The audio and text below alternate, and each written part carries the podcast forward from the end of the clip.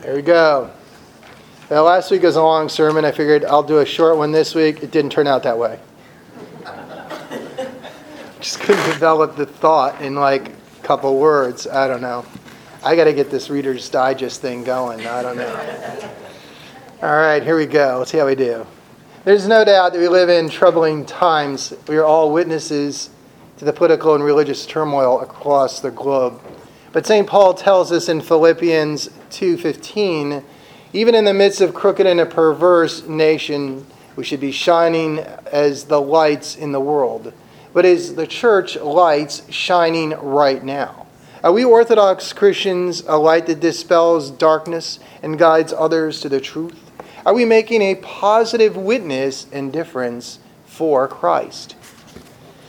Our church has always been a beacon of light and hope to all people. Our light reflects Christ. And this holy illumination draws people to our universal faith, where we experience not only the communion of the body and blood of Christ, but communion of belief, of purpose, and mission. You see, the light of Christ resides in us individually and collectively, and it's not something abstract but as an active ministry that reaches out to others through its witness and aid. The church's light is fueled by the good works of our congregations and parishes that knows God's word and acts upon it. People come to our faith because it offers something valuable and worthwhile. It's Christ's bride, the bride of Christ, the church is a place where unconditional love binds us together binds our people. And this light is spread by reflecting Christ's light to all its people. Unfortunately, over time, something happened, and the church's light of Christ perhaps is not as bright. Christians all over the world stopped letting their light shine as brightly as before. People stopped loving like they used to love. People stopped depending on one another as they used to depend on one another. People stopped caring about, checking on, and helping brothers and sisters in communities. In some cases, some of our churches are nothing more than social clubs because they start keeping to themselves and looking only after their own members.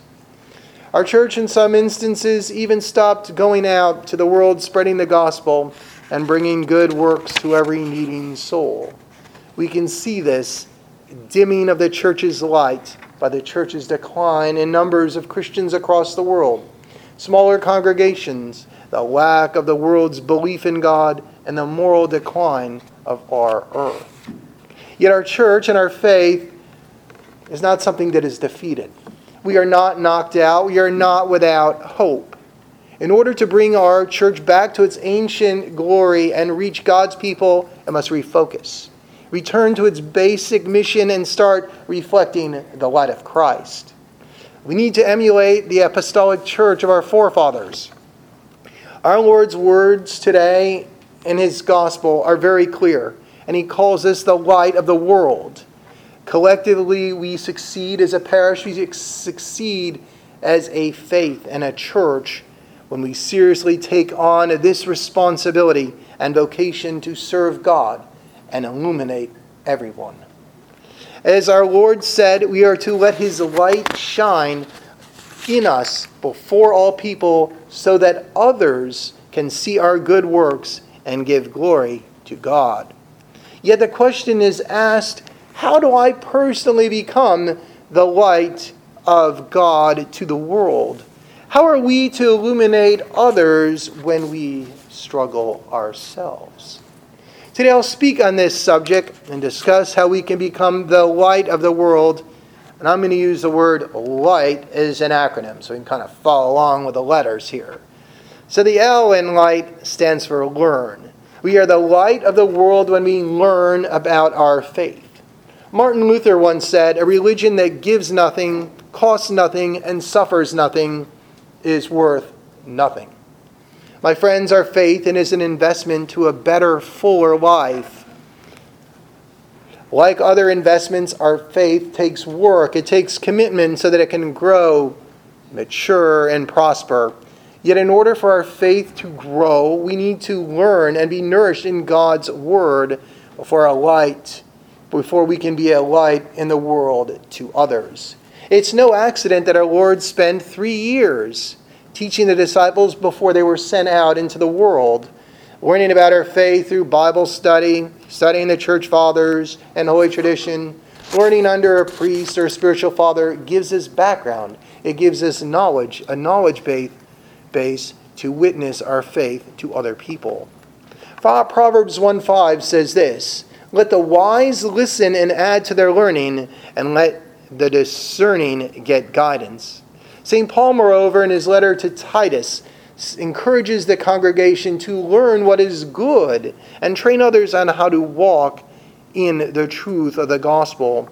Proper instruction is integral to our faith because it unifies believers around a common belief. It combats against false teaching and heresy and keeps Holy Scripture central to our lives. Through this learning, we are able to grow in our love towards God and to His people. To be God's light in the world, we therefore need to learn about our faith. The I stands for invite. We are the light of the world when we invite other people to come to the light and know Christ. In 1980, a Gallup poll indicated that out of all the evangel- evangelical, uh, evangelical American believers, only 2% had introduced another person to Christ. Well, this statistic is for evangelical Protestants. I'm sure it's far less for Orthodox Christians. And it's contrary to what our Lord is asking us to do today. If you look back to the passage, we see that our Lord wants us to be the light of the world so that we can attract others to the faith so that they too can share this light. Part of being the light of the world means that we share the gospel message and invite others. When you look at the Lord's ministry on earth, Christ met unbelievers where they were.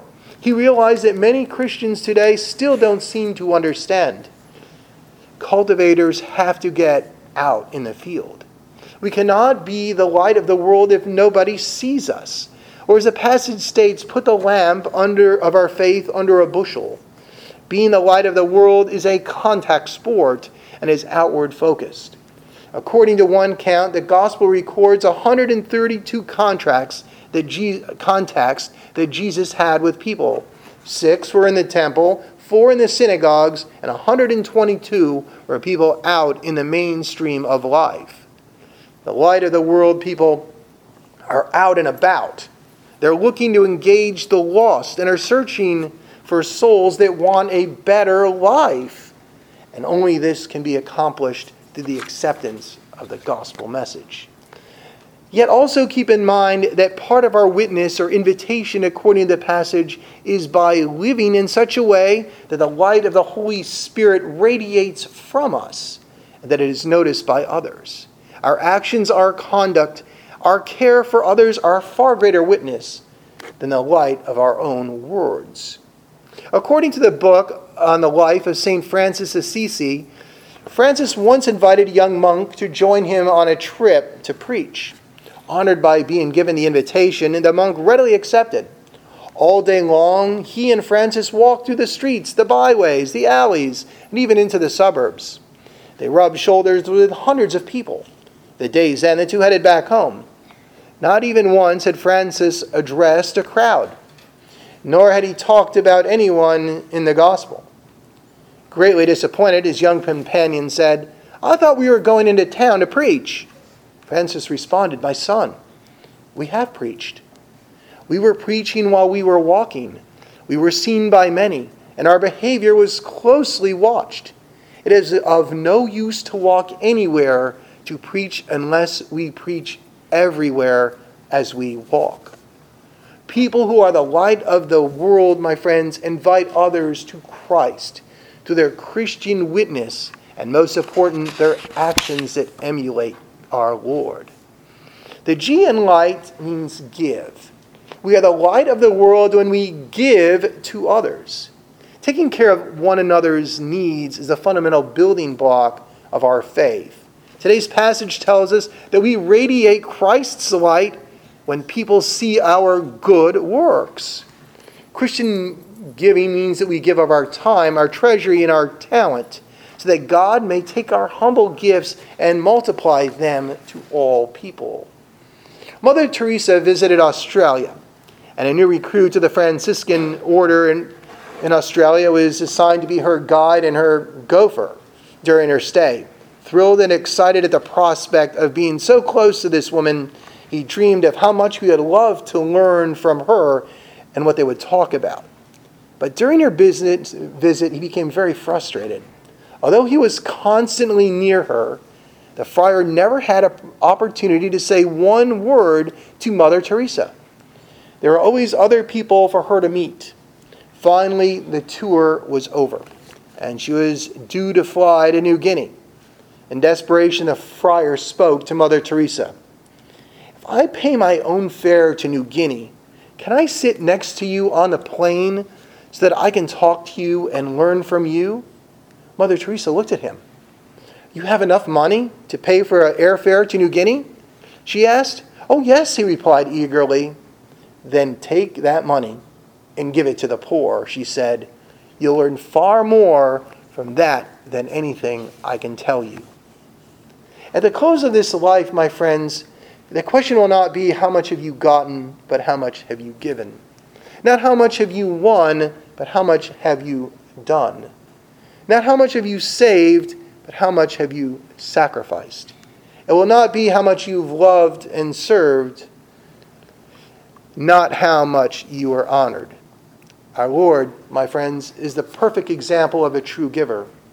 In Mark 10, 43 through 45, we read Instead, whoever wants to be great among you must be the servant, and whoever wants to be first must be the slave of all. For even the Son of Man did not come to be served, but to serve, and to give his life as ransom for many. Our Lord healed the sick, gave sight to the blind, comforted the downtrodden, fed the hungry, healed the crippled, cleansed the lepers, and came as a servant of all. Our Lord gave and gave generously. Proverbs 11, 24 through 26. It is possible to give away and become richer. It is also possible to hold on too tightly and to lose everything. Yes, the liberal man shall be rich. By watering others, he waters himself. People curse the man who holds his grain for higher prices, but they bless the man who sells it to them in their time of need. The proverb tells us that our giving is to help those in need.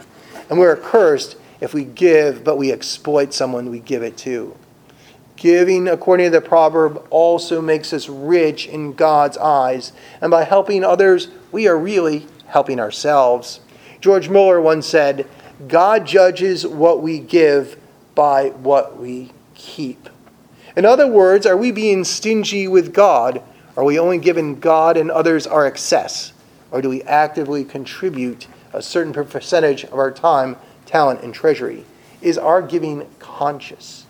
St. Augustine said, Where your pleasure is, there is your treasure. Where your treasure is, there is your heart. Where your heart is, there is your happiness. So, giving, in essence, he can equate with happiness, if that's our treasure and what's important. My friends, we are the light of the world when we are generous givers of ourselves. Not only does giving bring God's favor, but we are blessed with happiness and heavenly wealth. Now we're down to H. H stands for humility. We are the light of the world when we are humble people. Humility is one of the greatest virtues around. It isn't thinking meanly, uh, meanly, uh, of oneself, it is thinking it isn't thinking of the self of all. A truly humble man really doesn't know they are humble. We cannot become the light of the world unless we are humble before God. Because our personal pride nullifies or cancels out God's light within us. In order to let God's light radiate from us, we need to yield ourselves to serving Him and accept His direction for our lives. Humility actually means being of low state and seeing others higher than ourselves. The Greek word tapino literally means to level a mountain or a hill. Humble people have no mountains or hills sticking up. They're not filled with hot, the hot air of pride or arrogance. Instead, they make themselves available. They lower themselves to God so that our Lord can use them in every situation. They are willing to do what our Lord tells them without second guessing because they trust God. Humility, my friends, is the essence of holiness because it displaces the self with the enthronement of God in our lives. I used to think that God's gifts were sort of on shelves stacked above one another. That the taller we grew in the Christian faith, it, we, it was easier to reach. I now find that God's gifts are really on shelves beneath one another. That it's not a question of growing taller in the faith, but of stooping lower. And that we have to go down, always down, to get the best gifts. God's best gifts are given to us in direct proportion that we submit our lives to Him. In other words, humble people receive God's grace and blessing. Humility, it's not a negative quality as our world sees it, but rather is nothing more than having a realistic evaluation of our condition. Humility is being weak and pitiful and knowing it. Pride is being weak and pitiful and believing otherwise. True humility, it's not an, an abject, an abject, groveling, self despising spirit. It is rather a right estimate of ourselves as God sees it. We therefore can only be God's light in the world when we think less of ourselves and place more trust in God's direction for our lives. Humility enables God's light to flow through us to the world, while our pride filters and blocks it. Humility enables God's light to flow through. So, T, finally we get to the end of light. we are the light of the world. It stands for training. We are the light of the world when we train constantly to be better Christians. Perfecting our faith is not something that is instantaneous, but it's a process. It's more of a marathon than a sprint. And St. Paul makes the analogy in 1 Corinthians 9 25 through 6 that our faith is an athletic event where you're in a constant state of training to win. And he argues that while everyone runs the race, only the winner receives the first place wreath. Likewise, when we train in our faith, we should train to win the crowns of glory rather than just being a participant. Championship athletes are involved in the strictest training regimens, and all aspects of their life are carefully mapped out. Not only, not only must they spend time on the practice field, but must commit time to weight rooms, improving their technique, studying the opposition, managing their diets, getting enough and adequate sleep. Christian training is equally encompassing if we want to receive our heavenly crowns and win. You see, Christian training is something that must be so ingrained in our lifestyle that is second nature and becomes a part of our daily regimen. Here are a few spiritual exercises that can help us train. Daily Bible readings. Um, I personally recommend the Tyndale One Year Bible. Every single day of the year is there. Seven minute investment. Go through the whole Bible, one year. Piece of cake. Daily prayer regimen, at least in the morning and the night. Attending weekly Sunday services, taking of communion, uh, confession on a regular basis, good works projects, organized, or just helping someone on the street that needs something. Meetings with your spiritual father, reading spiritual material, including the church fathers, attending community service, community worship services during the weeks, and other good works. There's a lot of them out there. The reason why spiritual training is really so important is that we need to constantly rejuvenate God's light within us and with this spiritual nourishment.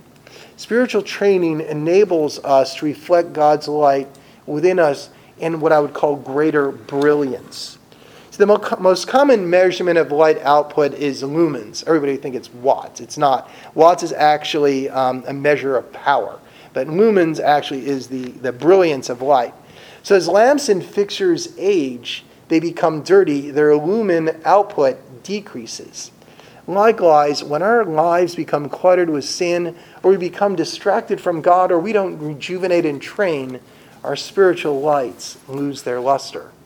As we can expect, some Christians are more luminous than others because they've taken this spiritual training seriously. But I don't think our faith is one where it's a real contest or who's the brightest Christian. It's just that we must each train hard to our ability, must progress in our faith to be effective lights in the world. See, among the ancient Greeks, the runner that won the race was not the man who crossed the finish line first, but the man who crossed it in the least time with his torch still burning. Many of us are so busy with our day's activities that we are in danger of allowing this torch of spiritual life become extinguished. Therefore, my friends, let us first seek to keep the spark of the Holy Spirit aflame within us so that we can run the race set before us.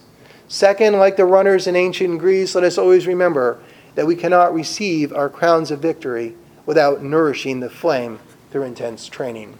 We can only be the light of the world when we train consistently to receive our heavenly crowns. As I close, I want to remind everyone that we are the light of the world.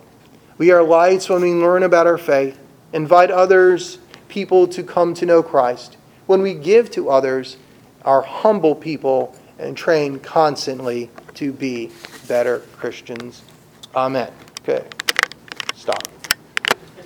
All right, that's good. Uh, what they don't